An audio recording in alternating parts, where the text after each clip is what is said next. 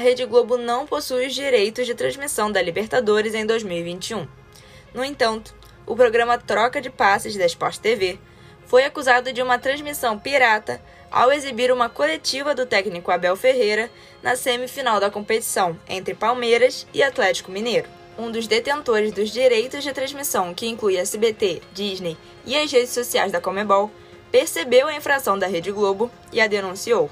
Tal atitude teria irritado a entidade, que puniu o grupo televisivo. De acordo com o portal Notícias da TV, a emissora não poderá nem mesmo cobrir os arredores do estádio Centenário em Montevidéu, antes e depois da decisão entre Flamengo e Palmeiras. A perda dos direitos de transmissão da Libertadores foi um grande impacto na pasta de esportes da Globo.